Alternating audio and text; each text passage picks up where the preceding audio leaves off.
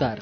उज्यालो ninety network मार्फत देशभरिका विभिन्न एफएम स्टेशनहरूबाट एकैसाथ प्रसारण भइरहेको कार्यक्रम श्रुति सम्वेगमा प्राविधिक साथी दिनेश निरोलासँगै म अच्युत घिमिरेको स्वागत छ।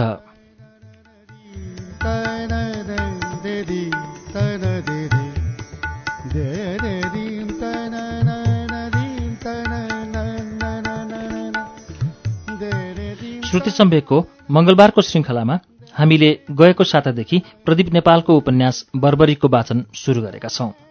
बर्बरीको उपन्यासको भूमिकामा लेखक प्रदीप नेपालले लेख्नु भएको छ यो एउटा राजनीतिक उपन्यास हो। त्यसैले यो राजनीतिक साहित्य हो। तर यो कुनै दस्तावेज होइन र दस्तावेजका बोझिल प्रसङ्गहरूलाई मैले यसमा प्रवेश गर्न दिएको पनि छैन। तर यसलाई राजनीति बाहिर राख्नु भनेको उपन्यासको मर्ममाथि खड्ग प्रहार गर्नु हो। त्यसैले यसलाई राजनीतिकै मियोमा राखेर पढिदिनु हुन म सम्पूर्ण पाठक समक्ष अनुरोध गर्न चाहन्छु।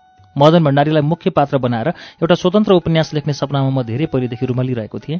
कतिपय साथीहरूले मदन भण्डारीको आधिकारिक जीवनी लेख्नुहोस् पनि भनेका थिए तर म जीवनीमा बाँधिन सक्दिनँ। यसलाई मेरो कमजोरी भन्दा पनि हुन्छ। जीवनी भनेको तथ्यहरूको विवरण हो। मदन भण्डारी ताप्लेजुङमा जन्मिनुभयो। ताप्लेजुङको मेदिबुङ स्थित बाल सुबोधिनी संस्कृत विद्यालयबाट उहाँले प्राथमिक शिक्षा प्राप्त गर्नुभयो। आदि इत्यादि। धेरै बढीमा उहाँका पुर्खाहरू कहाँबाट आएका थिए र उहाँका कति दाजुभाइ तथा दिदीबहिनी छन् भन्ने जानकारीभित्रै हराउनु पर्थ्यो। तथ्यपरक जीवनीमा जाँदा त्यसभित्रको कृतिगत उडानमा रमाउन पाइन्न। त्यसैले मैले मदन भण्डारीको जीवनमाथि उभिएर एउटा उपन्यास सिर्जिने परिकल्पना गरेको थिएँ।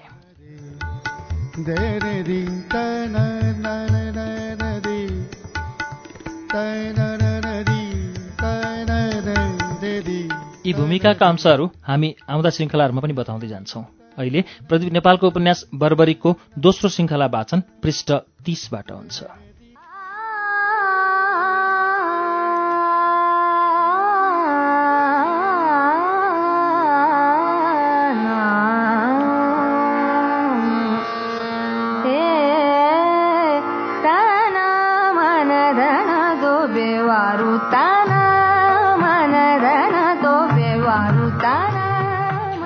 वामपन्थी मात्र होइन। सुरा काङ्ग्रेसहरू पनि यहीँ जन्मिएका छन्। रामलक्ष्मण भन्ने नाम सुन्नुभएको होला सरले जिज्ञासु लेखक। नसुन्ने कुरै भएन साह्रै फुर्तिला थिए ती झुम्ल्या युवाहरू बिचराहरू ओखलढुङ्गा काण्डमा अन्यायपूर्वक मारिए। तिनीहरू जीवितै भएका भए जनमत सङ्ग्रहमा उत्पातै मचाउने थिए। तपाईँ बर्बरिकलाई चिन्नुहुन्छ? लेखकले बाको कुरो काटेर फ्याट्ट सोध्यो। लेखक साथीले भीष्म कमरेडको कुरा गर्नुभएको? कमलले अल्मलेको बाबुलाई सघाउँदै भन्यो अहिले उहाँको नाउँ बर्बरिक भएको छ। चिन्छु राम्ररी चिन्छु। उहाँसँग एकाधपल्ट विराटनगरसम्म गएको छु। उहाँलाई साथी त चाहिँदैन कहिल्यै तर पनि कामको सिलसिलामा यता आउनुहुँदा एक्लै पठाउन अप्ठ्यारो लाग्छ। त्यसैले उहाँलाई कहिले राजविराज कहिले इटहरी र कहिले विराटनगरसम्मै पुर्याएर आउने गरेको छु। तपाईँहरूको फराकिलोपन देखेर म अल्मलिएको छु। लेखकले गुनासो गरेको स्वरमा भन्यो। तपाईँहरू कम्युनिस्ट हुनुहुन्छ। उसमाथि नक्सलपन्थीको आरोप लागेको कम्युनिस्ट हुनुहुन्छ। तर तपाईँहरूको बोली र विचार त्यस्तो चर्को र एकाङ्गी छैन नि। काङ्ग्रेस पार्टीका मानिसहरूको पनि प्रशंसा गर्न सक्ने तपाईँहरूको उधार मनलाई कम्युनिस्ट मान्न मलाई अप्ठ्यारो लागिरहेको छ कमलजी।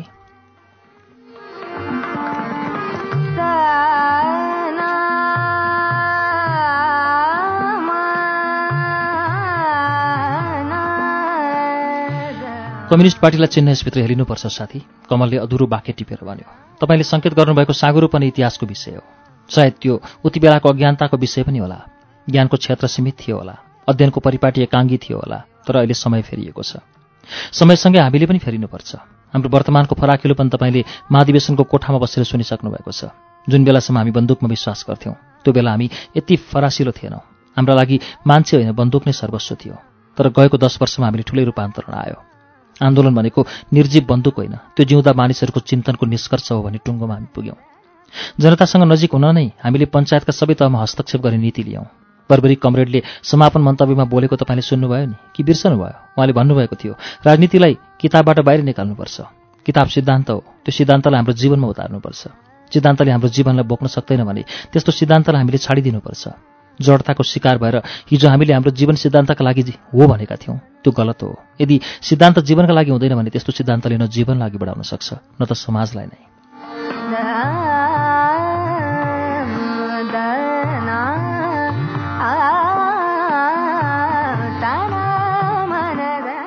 कमलजी तपाईँ त ठ्याक्कै बर्बरिक भएर पो बोल्न थाल्नुभयो।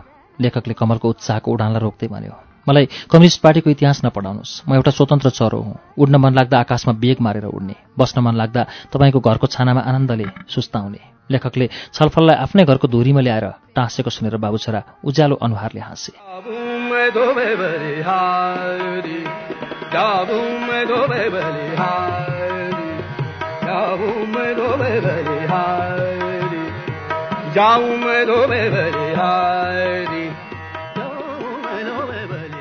विष्णुजी यहाँसम्म आइसकेपछि मलाई एकपल्ट विराटनगर पुगेर आउनु मन लाग्यो। के तपाईँ मलाई साथ दिन सक्नुहुन्छ? लेखकले बिहानको खाना खाइसकेपछि भन्यो विराटनगरमा मेरा दिदी बिनाजु बस्नुहुन्छ। मलाई सानैदेखि स्याहार्ने मेरा काका काकीको बसोबास पनि विराटनगरमै छ। यहाँ लाहानसम्म आइसकेपछि फनक्क फर्किएर काठमाडौँ जान मलाई अलि अप्ठ्यारो लागिरहेको छ। कामका कारण मैले समयमै फर्किनुपर्छ। विष्णुले सबै साथीभाइलाई टाउको घुमाएर हेरेपछि भन्यो विराटनगरमा तपाईँको परिवारका सदस्य हुनुहुँदो रहेछ। काठमाडौँ फर्किन हतार छैन भने पुगेर आउनुहोस् न। तपाईँलाई एक्लै छोडेर जान मलाई अप्ठ्यारो लागिरहेछ। म एक्लो कहाँ छु र? साथीहरू हुनुहुन्छ। समय मिलाएर उहाँहरूले मलाई लाहान पुर्याउनुहुन्छ। त्यहीँबाट बस चढाइदिनुहुन्छ। साथीका आफन्तहरू विराटनगरमै हुनुहुन्छ भनेपछि यहाँ आइपुगेर नभेटी फर्किनु राम्रो पनि हुँदैन। नवीन कमरेडको बारेमा चिन्ता नलिनु भए हुन्छ। हाम्रो यात्रा यस्तै हो। कतै भेटिने कतै छुट्टिने अनि फेरि भेटिने। कमलको कुराले पनि लेखकलाई आश्वस्त पार्न सकेन। उसको अनुहार अमिलो भइरह्यो। तर एउटा भनिएको कारण र अर्को नभनिएको कारणले लेखकलाई विराटनगर जान कुदकुताइरहेको थियो। बर्बरिकको सम्बन्ध विराटनगरतिरै हुनुपर्छ भन्ने विश्वासका कारण पनि उसलाई विराटनगर जाने धपिडीले छोपेको थियो।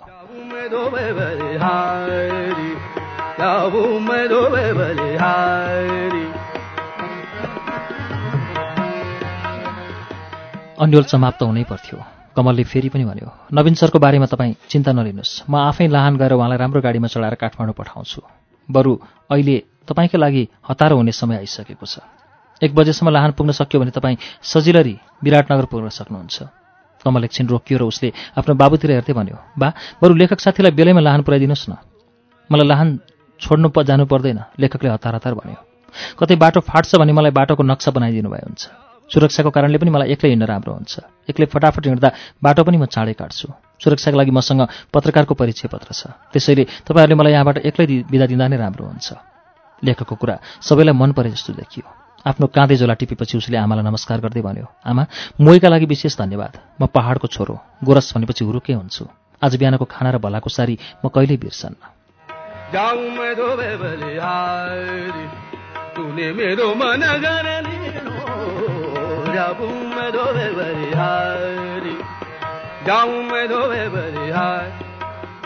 आमाको उज्यालो अनुहारले लेखकको कृतज्ञतालाई धन्यवाद दियो।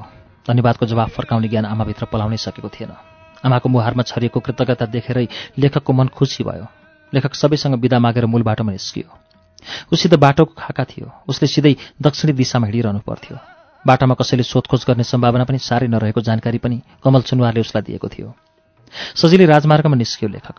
पूर्व पश्चिम जाने लोकल एक्सप्रेस बस जति बेला पनि पाइन्थे तर धरान विराटनगर या काकडबिटा जाने बसहरू पाउन बस स्टेसनमा कुर्नै पर्थ्यो। आफ्नै थलोतिर जान पाइने हुनाले लेखकको मन धर्मरिएको पनि थिएन। यिनीहरू वा इटरीमा उसले खाना र बस्न पाउने ठाउँहरू छँदै थिए। विराटनगरको बरगाछीमा सधैँ उसलाई स्वागत गरिरहने काका काकी अनि जनपथ टोलमा दिदी भिनाजुको मायालु घर उभिएको थियो। बाटामै रात परि इटहरी ओर्लाउँला। गाडा साँझसम्म विराटनगर पुगिने भए टन्टै खलास। लेखकले मनसँग बोल्दै हातको घडी हेऱ्यो। त्यसबेला साढे बाह्र बजेको थियो।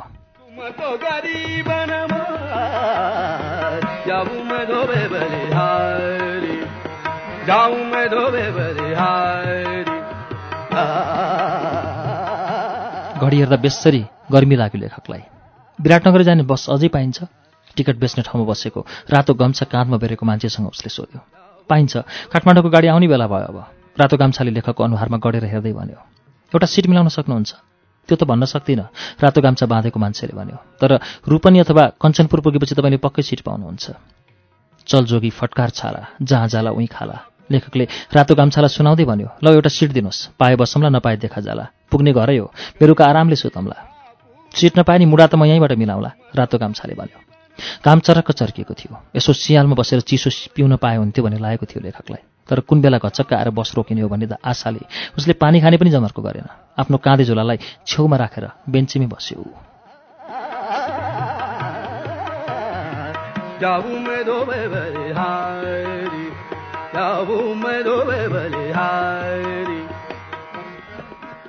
सेकेन्ड मिनट हुँदै थियो। मिनट घन्टा हुँदै थियो लेखकका लागि। घडीको सुईले दस मिनट कटाएपछि पश्चिमतिरबाट एउटा बस हानिएर उनीहरू बसेको ठाउँतिर आयो। लौ सर झापा जाने गाडी आयो। हतार छ भने यसैमा चढ्नु भए पनि हुन्छ। चार बजी इटरी पुऱ्याइदिन्छ। होइन भने अब दस पन्ध्र मिनटमा विराटनगर जाने गाडी पनि आइजान्छ। रातो गाम्छाले लेखकलाई माया गरेको भावमा भन्यो। हुन्दिनुहोस् अरू पन्ध्र बिस मिनटमै अथवा आधा घन्टामै विराटनगर जाने गाडी आउँछ भने म पर्खिन्छु। ल बस्नुहोस् बस्नुहोस्। चिया खानुहुन्छ मगाउँ गाडी त आइहाल्दैन लेखकले सोध्यो। चिया नाथे दस मिनटमा सकिन्छ पिएर। गाडी आउन त घट्टीमा बिस मिनट लाग्छ। फुर्तिलो स्वरमा रातो गाम्छाले भन्यो। खाउँ सर एक एक कप चिया। ओइ रतिया सरलाई स्पेसल र मलाई नर्मल चियाले। सर ठुलो मान्छे हुनुहुन्छ। रातो गाम्छाले छेउको गुम्टीमा चियाका केतली चलाउँदै गरेको बाल श्रमिक लाएर आयो म ठुलो मान्छे होइन दाई। गाउँघरको कथा लेखेर सहरलाई चिनाउने पेसा बोकेको पत्रकार हुँ म। म पनि तपाईँ जस्तै साधारण मान्छे हुँ लेखक एकछिन अड्कियो। मानव अस्मिताको मर्यादा गर्नुपर्छ भनेर पाँच दिन अगाडि पाएको शिक्षाको कदर गर्दै उसले सोध्यो दाईको नाम के होला?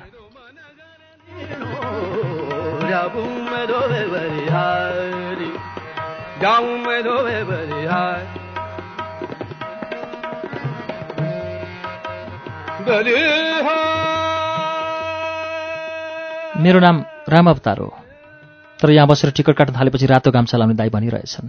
मलाई पनि यो रातो गाम्छा प्यारो लाग्छ। पसिना पुस्न पनि काम लाग्ने। गर्मीमा हम्किन पनि काम लाग्ने। ठाउँ मिचेर आउने बसहरूले उडाएको धुलोबाट आँखालाई बसाउने। सबै काम गर्ने हुनाले मान्छेले सम्झिने रातो गाम्छा ओढ्ने दाई भन्दा मलाई आजभोलि रमाइलै चाहिँ लाग्छ। सुरुमा रिस उठ्थ्यो। मेरो नाम राम अवतार हो भनी झगडा पनि गरेँ तर कति बाज्नु। आफ्ना ग्राहकसँग भनेर रातो गाम्चा दाई भन्दै मान्छेहरूले बोलाउँदा पनि जवाफ दिन थाले। अहिले त रमाइलो पनि लाग्छ। लेखकले राम अवतारको अनुहारमा निहालेर हेऱ्यो। अनुहारभरि परिश्रमका दागहरू देखिन्थे।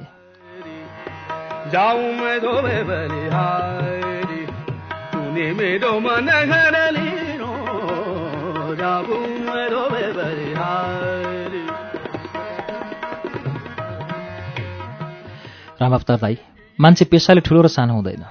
लेखकले श्रमिकलाई सम्मान गर भने नूतन शिक्षाको सम्मान गर्दै भन्यो। सबै मानिस बराबर हुन्। तब त सर झनै ठुलो मान्छे भइजानुभयो। सबैलाई बराबर ठान्ने लेखक। रामअवतारले हाँस्दै भन्यो हामी टिकट काट्नेहरूको कथा पनि लेखिदिनुहुन्छ? लेखिदिनुहुन्छ भने चियाको सबै पैसा मै तिर्छु। रामअवतारको कुरो सुनेर लेखक हाँस्यो। गाउँको कथा लेख्ने बाचा बन्धन गरिसकेको लेखकले भन्यो चियाको पैसा मै तिरमला र म तपाईँको र तपाईँको काँधमा बेरिएको रातो गम्छाको कथा पनि लेखम्ला। बडो फजिती हुन्छ सर। यो बिच बाटामा टिकट काट्नेहरूको। हामीलाई सिट दिँदैन कम्पनीले अनि सबै मान्छे सर जस्तो बुझकी पनि हुँदैन। सिट छैन भने किन राखिस्? टिकट काउन्टर भनेर मार्नै खोज्छन्। योभन्दा राम्रो जागिर पाए म यहाँ बस्ने नै थिएन सागसब्जीको खेती गर्नुभयो भने तपाईँलाई राम्रो हुन्छ होला? सल्लाहको भाकामा लेखकले भन्यो म तपाईँहरूको सिराहा जिल्लाको धेरै गाउँ घुमेर यहाँ आइपुगेको हुँ।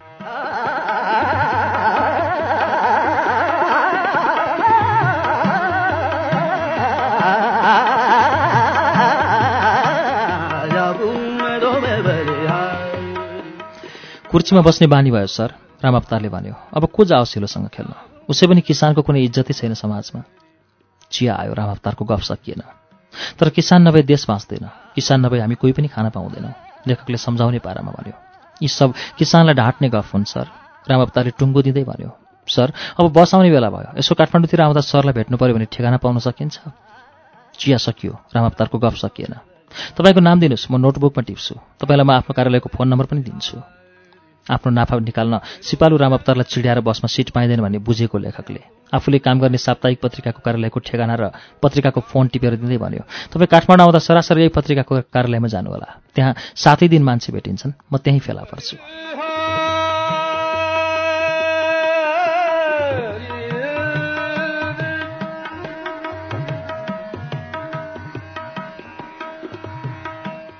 जनकपुरबाट राजविराज जाने बस आएर लेखकको नाकै अगाडि रोकियो। रामावतार बसको काममा लाग्यो। बातचित एकछिनका लागि बन्द भयो। यो पनि गयो। राजविराज जाने गाडीले चक्का घुमाएपछि रामावतारले लेखकतिर फर्किँदै भन्यो म आउँदा चिन्दिन नभन्नु होला सर। रामावतारले निष्कपट हाँसो हाँस्दै भन्यो म एक न एक दिन यो ठेगानामा अवश्य आइपुग्नेछु। तर आउँदा यो रातगम्छा पनि यसरी नै घाँटीमा झुन्ड्याएर आउनुहोला मलाई चिन्न सजिलो लेखकको स्वर बसेको कर्कराहाटमा सुनियो। अगाडि बसेका सबैलाई पिठै पार्छु भन्ने आक्रोश बोकेर एउटा गाडी हानिएर आयो पश्चिमबाट। लु सर चढिहालौँ बसमा। रामअवतारले बस रोकिन पाउँदा नपाउँदै भन्यो लु मान्छे पनि ओर्लिए तिनजना। सरले सिट पाउने चानस छ अब। लेखक बसको ढोकामा पुग्यो। कन्डक्टरले चढ्नुहोस् चढ्नुहोस् भन्दै लेखकलाई तान्यो। ढोकामा उक्लिँदा उक्लिँदै रामअवतारले बसको कन्डक्टरलाई भन्न भ्याइहाल्यो। ओ भाइ सरलाई एउटा सिट मिलाऊ है जसरी भए पनि।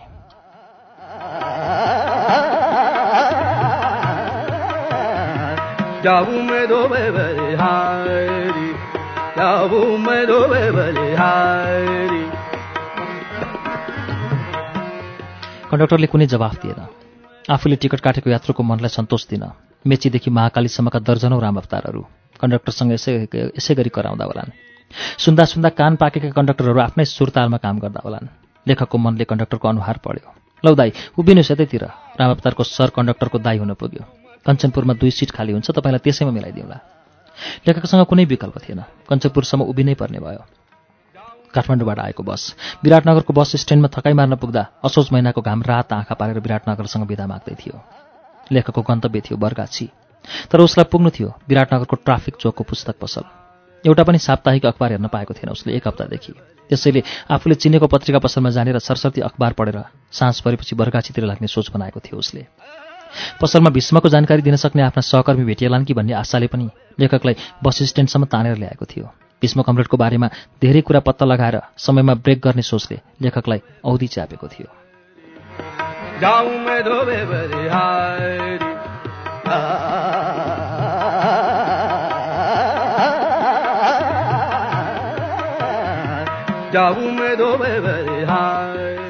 आफूले काम गरेको पत्रिका बिक्ने कोशी पुस्तक पसलतिर लाग्यो लेखक। कहिले पसलेसँग राम्रै चिन्जान थियो लेखकको। आउँदै काठमाडौँबाटै होइन जनकपुरबाट। बस्ने कि घर जाने? बाक्लै थिए मानिसहरू पसलमा। त्यहाँ भीष्मको सोधपुछ काम लाग्दैन भन्ने बुझेपछि अघिल्ला तिन दिनका साप्ताहिक अखबार मागेर लेखक बर्गाचीको लक्ष्य नै रानियो। बाक्लो सास खस्नु अघि नै लेखक काकाको घरको आँगनमा छिर्यो। काका काकी दर्शन गर्न आइपुगेँ म त। कता हराइस बाबै? त काठमाडौँबाट बाहिरिएको त उहिले हो काकाले चासो राखे। चितवन हेटौँडा वीरगञ्ज जनकपुर र सिरातिर घुम्दै आएको हुनाले अलिक ढिलो भएको पहिले पहिले यसरी घुम्दैन थिइस् त। काम पर्दा घुम्दै आउनुपर्छ नि। होइन तपाईँलाई के भएको? काकीले धुरा पस्दै भनिन् छोरो आएर पिँढीमा बस्न पाएको छैन। कस्तो पुलिसले जसरी केरकार गर्न थाल्यो होला? लेखक काकीको अनुहारतिर हेरेर मुसुक मुस्कुरायो। चिया पनि खान्छस् कि पानी मात्रै खान्छस्? काकीले एकछिन भतिजाको अनुहार निहालेर हेरेपछि सोधिन्।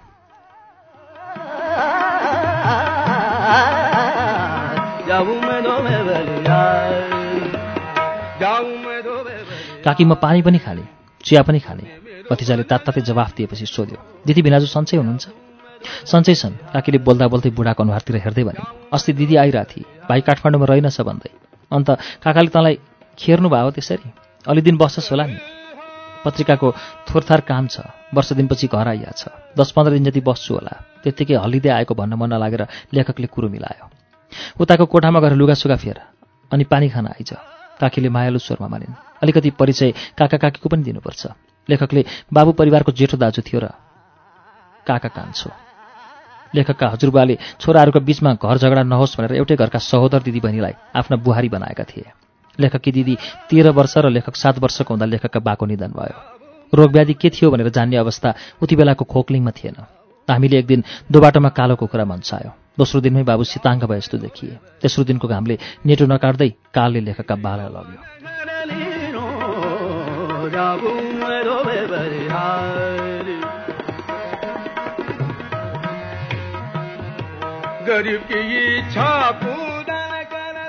पतिको अकाल मृत्युले लेखकी आमालाई नराम्रो निकाल्यो। ससुराको व्यवहार मायालु थियो तर आमाले पतिको शोकलाई बिर्सनै नसकेपछि ससुराले आफ्नो कान्छो छोरासँग मधेस झर्ने कुरा गरे। लेखकको काका चौबिस सालदेखि नै विराटनगरमा बस्दै आएको थियो। पहिले कलेजको विद्यार्थी पछि क्याम्पसको शिक्षक भएर। सबै परिवार विराटनगरवासी हुन पाउँदा कान्छालाई खुसी लाग्ने नै भयो। खोक्लिङको घरबारी र बेसीको खेत बेचेर जेठी बुहारी र एउटा भएको नातिलाई समातेर हजुरबा विराटनगर झरे। विराटनगरमा कान्छो छोरो जागिरे भएको अनि त्यहीँकै कुटुम्बेरीसँग नातिनीको बिहे भएको हुनाले हजुरबा दायाँ बायाँ नहेरी सोझै विराटनगर झरेका थिए। बर्गाछी त्यति बेला विराटनगर बजारको अङ्ग बनिसकेको थिएन। सम्धिको मद्दतमा हजुरबाले सानो काठको घर उभ्याए माथि टङ्कीमा साढे दुई बिघा खेत पनि जोडे। बुहारीको शोक कम होला कि भन्ने आसमा पहाडको चिसो पानी छोडेर तराईको गर्मीमा हेलिएका हजुरबाले त्यहाँ पनि बुहारीको उज्यालो अनुहार देख्न पाएनन्।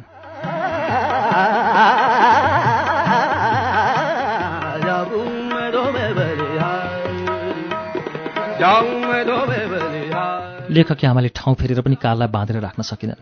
आफ्ना दुवै छोराछोरीलाई आफ्नी बहिनीको हातमा हालिदिएर। दुई हजार सैँतिस सालको जेठमा जनमत सङ्ग्रह भएकै दिन लेखकी आमाले आफ्नो भौतिक शरीर त्याग गरिन्। लेखकका हजुरबाले पनि दुई हजार बयालिसको साँझमा लौ काठमाडौँमा बम पड्क्यो अरे भन्ने आतङ्कपूर्ण समाचारले मुलुकलाई गाँचेकै बेला राम राम भन्दै सबैसँग बिदा लिएका थिए। हजुरबालाई त्यति बेला चिने जानेका सबैले बुद्धिमानी बुढा भनेका थिए।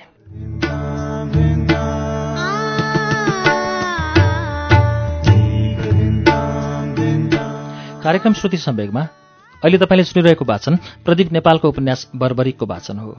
यसको बाँकी अंश केही बेरमा वाचन हुनेछ। उज्यालो सुन्दै गर्नुहोला।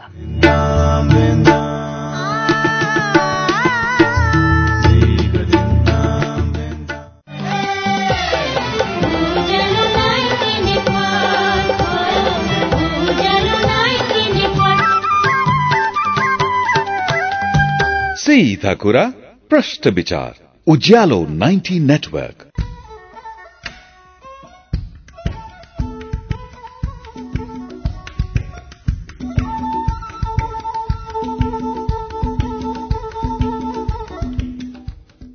कार्यक्रम श्रुति सम्वेगमा पुनः स्वागत छ।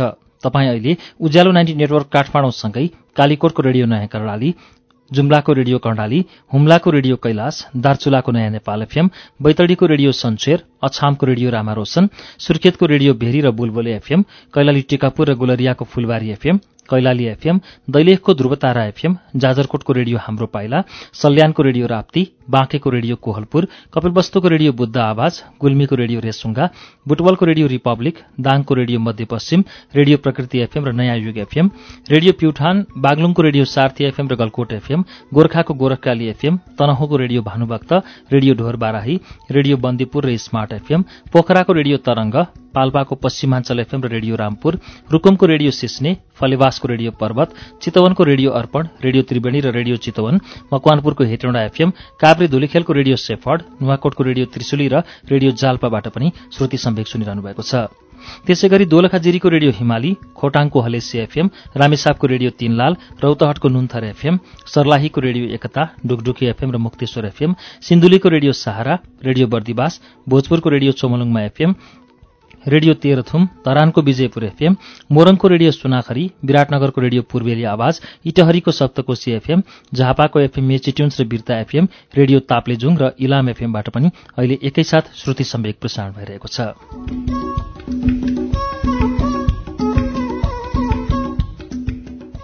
श्रुति सम्वेगमा हामी आज प्रदीप नेपालको उपन्यास बर्बरीको वाचन सुनिरहेका छौं। यसको बाँकी अंश वाचन अब सुनौ।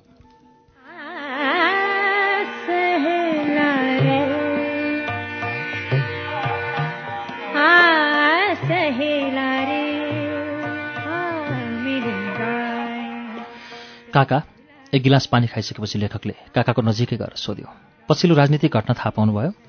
कस्तो राजनीतिक घटना? मालेले अधिवेशन गर्यो नि गाथिस् त पनि? हामी कहाँबाट जान पाउने? पत्रकारिताको चासोबाट थाहा पाएको लेखकले भन्यो त्यसो भए छोडिदे काका एकछिन रोकिए। माले अहिलेको सबैभन्दा चर्को राजनीतिक पार्टी हो। यसरी सोधखोज गर्दै हिँडिस् भने त जेल जान बेर लाउँदैनस्। काकाको पनि झिनो त्यान्द्रो जोडिए जस्तो छ नि मालेसँग। लेखकले किस्सा हाँसेर भन्यो तँलाई राजनीति त मन पर्दैन थियो। काकाले पनि हाँसेरै मधुर आवाजमा भने यसपालि यो खुसखुसी कुरा कहाँबाट सिकेर आइस् नि? भीष्मलाई चिन्नुहुन्छ तपाईँ? लेखकले सोध्यो चिन्दिनँ है। काका मलाई नढाट्नुहोस् लेखकले हाँस्दै अलिक ठुलो स्वरमा भन्यो धेरै लुकाउन खोज्नुभयो भने म सिधै काकीसँगै सोध्छु है। सोध काकीसँग त्यसो भए। काकाले व्यवस्था गरेको भाकामा भने तपाईँले मलाई विश्वास नगरे हो। लेखकले मन नदुखाई हाँसेर सोध्यो नचाहिँदो काम किन गर्नु पर्यो तँलाई? भन्नुहुन्छ काका। लेखकले खेर्न खोज्दै सोध्यो काकाको अनुहार गम्भीर भयो। उनले आफ्नो स्वरलाई अलिकति उचालेर भने हेर लेखक तेरो पेसा पत्रकारिता भावुक कवि पनि होस् त। राजनीतिको गहिराईमा पस्ने कोसिस नगर। नेकपा मालेको आयोजनामा नेपाल कम्युनिस्ट पार्टीको चौथो महाधिवेशन भर्खरै सम्पन्न भयो भने थाहा पाइहालिस्। अब अरू गहिराईमा जाने कुरो बिर्सी। मैले तँलाई तर्साएको होइन सजग तुलाएको मात्र हो। थोरै वाक्यमा म तेरो जिज्ञासा शान्त गरिदिन्छु।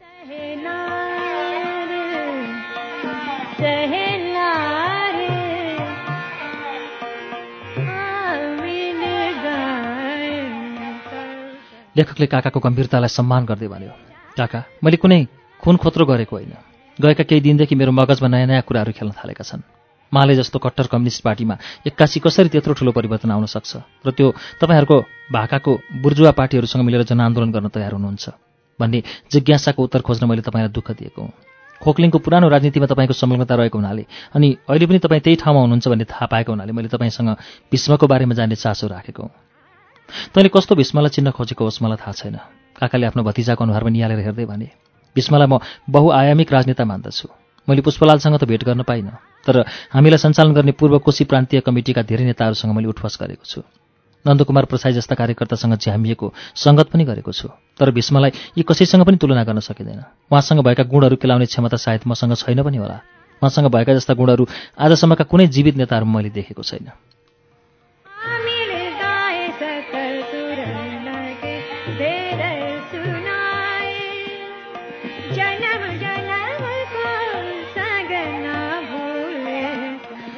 काका एकछिन अड्किए।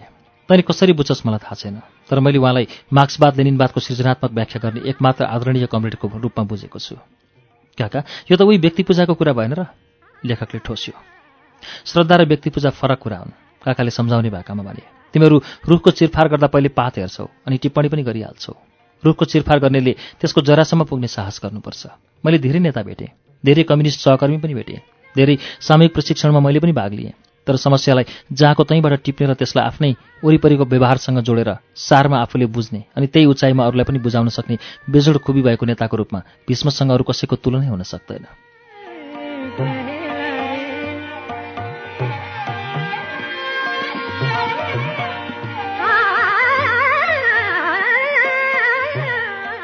जस्तो लेखकले जिज्ञासाकै भाकामा सोध्यो जस्तो तँ एउटा पत्रकार भइस् म एउटा नेता भएँ म तँलाई यसो गर्नु यसो नगर्नु यो लेख्नु यो नलेख्नु भनेर उपदेश दिन्छु। यो हामी नेपालीको आम र विशेष गरेर राजनीतिक नेताहरूको विशिष्ट स्वभाव हो।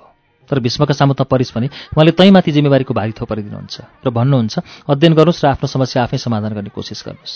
कति गर्दा पनि समस्याको समाधान गर्न सक्नु भएन भने केही दिनपछि आउनुहोस्। बसेर छलफल गरौँला। काका एकछिन अडिए पनि अनि लामो सास तान्दै सोधे मेरो कुरो बुझिस्? अलिअलि बुझेँ लेखकले भन्यो भीष्मजी साथी भएर कुरो थाल्नुहुन्छ त्यति मात्र पनि होइन काकाले भने उहाँ प्रत्येक व्यक्तिलाई अध्ययन गर्न प्रेरित गर्नुहुन्छ र अध्ययनबाट प्राप्त ज्ञानको मीमांसा गर्न लगाउनुहुन्छ। त्यस्ता छलफलहरूमा सुरुमा उहाँ सामान्य साथीको रूपमा सहभागी हुनुहुन्छ र साथी भएर समस्याको समाधान गर्न सघाउनुहुन्छ। काका यही स्वभावले त खासै विशिष्टता जनाउँदैन नि। यस्तो स्वभाव भएका धेरै मानिसहरू हुन्छन्। भीष्मजी जस्तो राजनीतिक नेता मैले अरू भेटेको छैन भन्ने तपाईँको दावीलाई स्वभावगत मूल्याङ्कनका आधारमा कसरी पुष्टि गर्न सकिन्छ? काका हाँसे उज्यालो बत्ती भएर। किन यति खुने खोत्र गर्दैछस्? मलाई थाहा छैन। परबाट व्याख्या गरेर भीष्मलाई चिनाउन सकिँदैन। त्यसका लागि उहाँसँगै जोडिनुपर्छ। उहाँलाई म किन अरू कोही नेताभन्दा फरक र विशिष्ट नेता मान्छु भनेर बुझाउन मैले एउटा सामान्य जस्तो लाग्ने घटनामा उहाँले देखाउनु भएको बाटोलाई प्रश्न पारेँ भने तैँले पनि भीष्मका बारेमा अलिक बढी जानकारी पाउँछस्।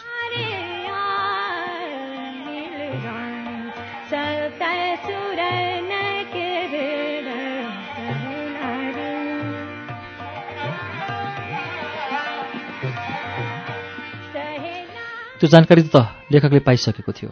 तर उसले विष्णु र बर्बरीलाई दिएको विश्वास तोड्न चाहेन। सानैमा टुरो भएको हुनाले आफूलाई पालपोस गरेर हुर्काउने साक्कै काकाका सामु पनि भन्नुहोस् न त्यो पनि सुनिहालौँ। आफ्नो जिज्ञासु स्वभावलाई निरन्तरता दिँदै लेखकले भन्यो निकै पुरानो कुरा हो यो। तँलाई पनि थाहा भइसकेको विषय हो। पार्टीले पञ्चायतलाई पञ्चायतभित्रबाटै कमजोर बनाउन जनपक्षीय हस्तक्षेप गर्ने नीति लिएको थियो। अरू जिल्लामा के कस्तो भएको नि तर यहाँ विराटनगर नगर पञ्चायतमा हामीलाई जुजारु र पार्टीप्रति गहिरो निष्ठा भएको साथी फेला पार्नै गाह्रो भयो। हाम्रो बुद्धिजीवीहरू भएको जागिर छोडेर निस्किन नसक्ने। सामान्य किसान अथवा मजदुर साथीले नगर पञ्चायतको प्रधानमन्त्री जित्न नसक्ने। यो काम बुद्धिजीवी समुदायबाटै हुनुपर्छ भनी भीष्मले हामीलाई पटक पटक बैठक बसाउन निर्देशन दिनुभएको थियो। पाँच सात बैठकबाट पनि समाधान ननिस्केपछि एक रात उहाँकै अगुवाईमा हाम्रो बैठक बस्यो। बैठकमा फेरि एकपल्ट उहाँले हामीलाई सम्झाउनु भयो कोही अगाडि बढ्ने मुडमा हुनुहुन्न थियो। दुई घन्टा हाम्रो कचमच सुनेपछि उहाँले अलिक कडै स्वरमा हामीलाई भन्नुभयो। तपाईँहरू स्वच्छता पारदर्शिता र जवाफदेही प्रशासन चाहिन्छ भन्नुहुन्छ। जनताका बीचमा सत्यनिष्ठ व्यवहार गरेर मात्र प्रजातन्त्र ल्याउन र जोगाउन सकिन्छ पनि भन्नुहुन्छ। अनि जनताको बीचमा ट्वाङ लगाएर यो प्रतिबद्धता सार्वजनिक गर्न पाइने खुला स्वतन्त्रताबाट डराएर। होइन म त कोठाभित्रै ठिक छु क्रान्तिकारी र इमान्दार छु पनि भन्नुहुन्छ। यो कस्तो कायदा हो? तपाईँहरूलाई थाहा भइसकेको छ हामी मजदुर वा किसान समुदायको साथीलाई उठाएर नगर पञ्चायतको चुनावमा सक्रिय हस्तक्षेप गर्न सक्दैनौँ। हार्नका लागि जसलाई उठाए पनि हुन्छ तर प्रतिक्रियावादी क्याम्पमा उभिएर म जनताको पक्षमा छु। हाम्रो समूह जनपक्षीय हस्तक्षेपको सिद्धान्त बोकेर यहाँ उभिन आएको भनेर हुङ्कार गर्दा बुद्धिजीवी साथी नै चाहिन्छ अहिलेको स्थितिमा। तपाईँहरू नगरको अगुवा साथी हुनुहुन्छ। नगरका बारेमा नगरलाई स्वच्छ प्रशासन दिने बारेमा तपाईँहरू आफैले जिम्मेवार लिनुपर्छ कि पर्दैन? तपाईँ साँच्चै जनता र पार्टीको पक्षमा हुनुहुन्छ भने तपाईँहरूले नै जिम्मेवार लिनुपर्छ। कम्तीमा पनि प्रधान पञ्च र उपप्रधान पञ्चमा यहीँभित्रको साथीलाई उठाउनुपर्छ। वडा अध्यक्षहरू ओडामै खोजौँला बरु। होइन हामी यसो गर्न सक्दैनौँ भनेर जिम्मेवारीबाट पन्छिने हो भने क्रान्ति सफल गर्ने गफ पनि तपाईँहरूले गर्न छाड्नुपर्छ र आफ्नो जागिर अथवा व्यापार सम्हालेर बस्नुपर्छ। जनता राष्ट्र र पार्टीलाई चाहिँदा आफ्नो पार्टी सदस्यताको प्रयोग गर्नुपर्छ र अहिलेको समयले तपाईँहरूको पार्टी सदस्यको परीक्षणको माग गरेको छ।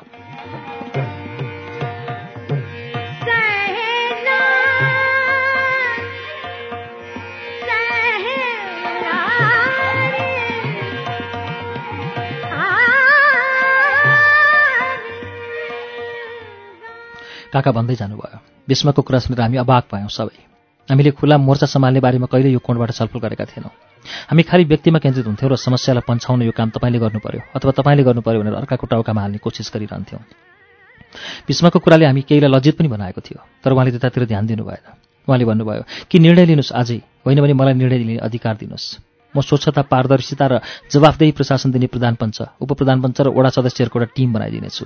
अहिले पार्टीले जनपक्षीय हस्तक्षेपको नीति लिएको बेलामा तपाईँहरू जस्ता बुद्धिजीवीहरूले कोठाभित्र लुकेर जनकार्य गर्छु भन्न पाउनुहुन्न। अब त भन् तैँले यस्तो नेता नेपालमा कतै देखेको छस्? छैनस्।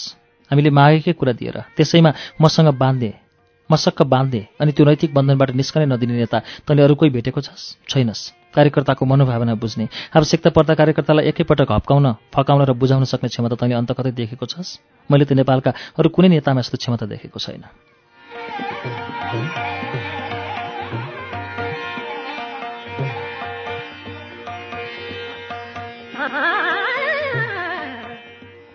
काकाले आफ्नो भनाइ सिद्ध्याउँदै भने अब यो गन्थन अहिले सक्यौँ काकीले खाना खाओ भनेर खाना आओ भनेर कराउने बेला भयो। तर काका मलाई त भीष्मको कुरा सुन्दै रात बिताउँ भन्ने लागेको छ। लेखकले भन्यो। हतार नगर त्यो दिन पनि तेरा सामु आइपुग्नु बेर छैन। व्यक्तिगत रूपमा तपाईँ भीष्मलाई चिन्नुहुन्छ? त्यसरी त चिन्दिनँ तर उहाँ हाम्रा प्रमुख नेताहरूमध्ये एक हुनुहुन्छ भन्ने अनुमान चाहिँ मैले लगाएको छु। लेखकको अनुहारमा अन्यलका रेखाहरू कोरिए। उसको अनुहारबाट बर्बरिक र विष्णुको खबरदारी सलल्ल बगेर आयो। तर यता बाउ जस्ता काका र आमा जस्ती काकीलाई ढाट्न पनि उसले सकेन। एकछिन मन दोमन भएपछि लेखकले सानो स्वरमा भन्यो काका तपाईँको भीष्म कमरेड अहिले तपाईँहरूको पार्टीको महासचिव चुनिनु भएको छ र म उहाँको जीवनको कथा लेख्ने अठोट गरेर पूर्व लागेको हुँ। तपाईँले मलाई मार्गदर्शन गर्नुपर्नेछ। यो भीष्म भन्ने मानिसमा कुनै असाधारण शक्ति छ भन्ने मलाई लाग्छ।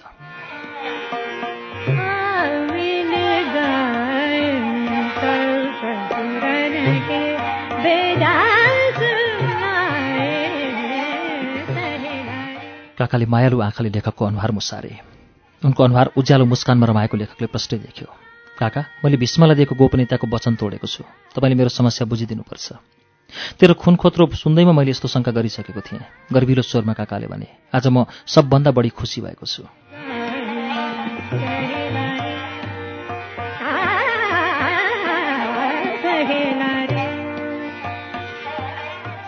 तर काका मेरो भूमिका भीष्मको जीवन कथा लेख्ने मात्रै हो। म भीष्मको जीवनी लेख्न पनि यसरी भौतारिएको होइन। मेरो कथाको पात्र आम नागरिकको बीचकै मान्छे हो है भन्नका लागि सूचना सामग्री सङ्कलन गर्न मात्रै म यहाँ आएको हुँ। म तपाईँहरूको राजनीतिको भुमरीमा रुमलिन चाहन्न। यो जिम्बा तपाईँकै काँधमा बसिरहोस्। काकाले भन्नुभयो पहिले भीष्मलाई चिन छोरा। भीष्मजी भनेको तैँले भने जस्तै आम मानिस हो। मलाई आम मानिसभन्दा माथि राखिस् भने त भीष्मजीको कथा लेख्नै सक्दैनस्। त्यसबाहेक अहिले तैँले जति देखेको छस् जति सुनेको छस् त्यति म भीष्मको कथा सकिँदैन।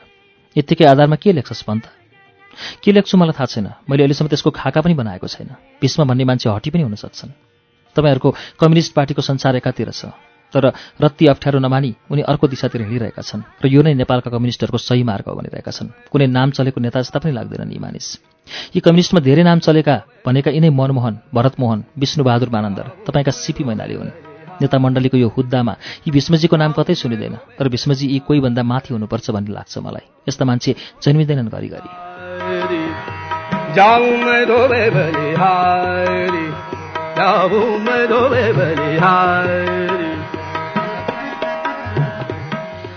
घरको कोठामा चालिस वाटको बिजुलीको चिम बलिरहेको थियो।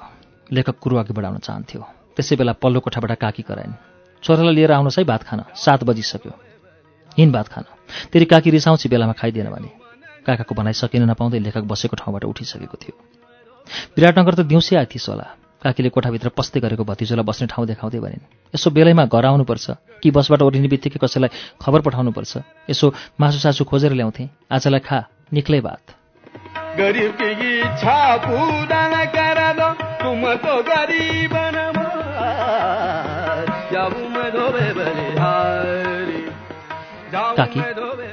हामीलाई हामी सरियालाई बाउआमाको हातले पकाएको खाना नै मासुभन्दा कता कता स्वादिष्ट हुन्छ।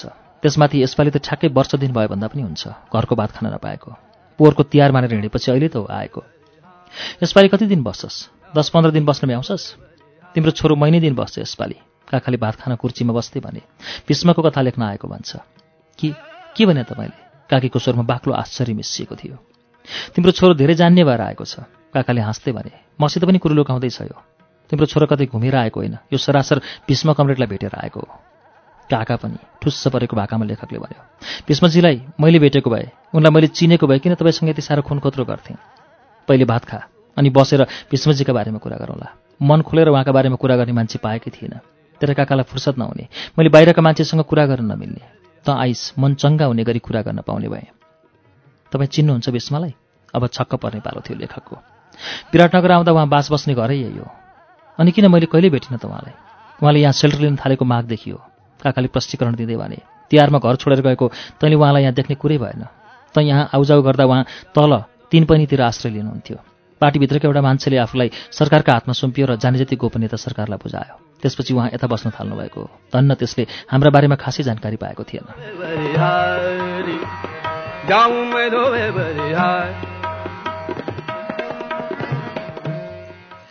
काकाका कुरा सुनेर छक्क पर्यो लेखक।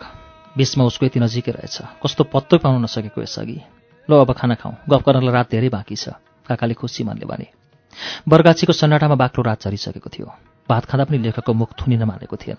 तर आफूले बोल्या बोले गर्दा केही उपलब्धि नहुने। उता काका काकी भात भान्साको कुरोबाट बाहिर निस्कन नमान्ने हुनाले लेखकले पनि सप्याक सुपुकमै आफ्नो खानापान सक्यायो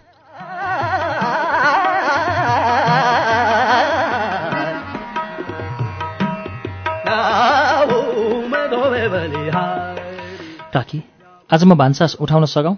लेखकले आफ्नो रित्तो थाल उठाउँदै सोध्यो। पर्दैन काकीले भनिन् तैँले कहिले पो थाल माझा थिइस् र? अहिले थाल उठाउँदैछस्। राख थाल त्यहीँ। म सफा गरौँला। रहर गऱ्यो भने छाडिदेऊ न अब। काकाले आफ्नो थाल किनारा लगाउँदै भने यसले थाल माझ्ने प्रशिक्षण भर्खरै पाएको छ। पोहोर दसैँमा घर छोडेर गएको छोरो अहिले अर्कै नयाँ मान्छे भएर आएको छ। पर्दैन काकीले बुढालाई पनि जवाफ फर्काइन्। यसले एउटा थाल माझेर भान्सा हलुको हुने होइन क्यारे? तिमीलाई भीष्मजीको पहिलो साँझको व्यवहारको सम्झना छैन? काकाले ठट्यौलो पारामा भने भाउजू आफूले खाएको थाल माझ्न अप्ठ्यारो मान्ने मान्छेले अरू मान्छेको मन कसरी माझ्न सक्छ? मुखले मात्र बराबरी होइन व्यवहारमा पनि बराबरी हुनुपर्छ। उसै पनि तपाईँले भान्साको थुप्रै काम गरिसक्नुभयो। हामीले केही गरेका छैनौँ। भान्सापछिको अलिअलि उब्रिएको काम हामी पनि गरिहालौँ। बेलैमा काम सकिन्छ। यसो दुई चार कुरा गर्न पनि भ्याइन्छ।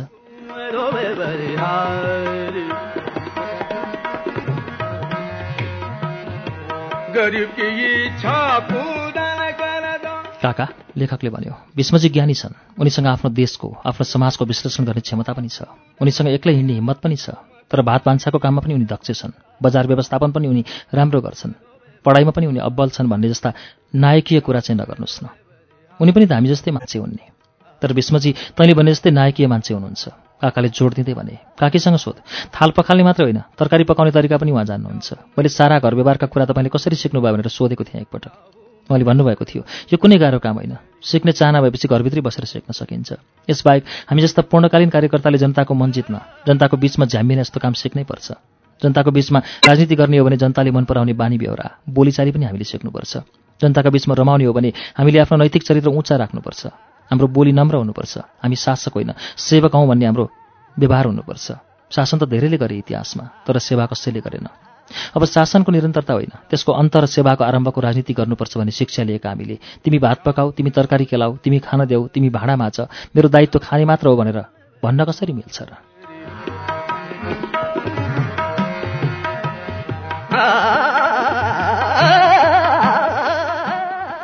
लेखक केही बोलेन। उसको मन उद्वेलित भएको थियो। तैँले भीष्मजीलाई भेटिछस्।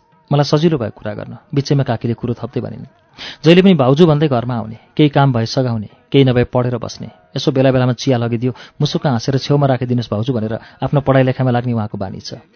खानपानमा पनि मिठो मसिनो नखोज्ने घरमा जे पाक्या छ परिवारकै सदस्य जस्तो भएर खाइदिने स्वभावको मान्छे हुनुहुन्छ। उहाँ यता आउँदा कतै नगई हाम्रै घरमा बसिदिए हुन्थ्यो भन्ने लाग्ने सधैँभरि। त पनि त्यस्तै भइदिए हुन्थ्यो भन्ने लाग्थ्यो घरिघरि। तर त परिच पत्रकार उहाँ पर्नुभयो नेता। काकी पत्रकार र नेता उस्तै हुनु हुँदैन र? लेखकले हाँस्दै सोध्यो। तिनीहरू उस्तै हुनै सक्दैनन्। काकीको निर्णय सुनेर लेखक छक्क पर्यो।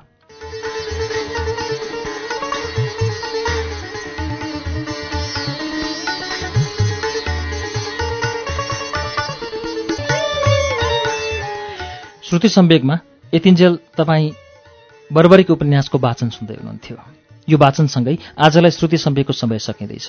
कार्यक्रमबारे तपाईँका सल्लाह सुझाव वा प्रतिक्रियाका लागि हाम्रो ठेगाना कार्यक्रम Shruti Samvek Ujyalo ninety network post box number छ चार छ नौ काठमाडौँ। इमेलका लागि SHRUTI Shruti at UNN dot com dot NP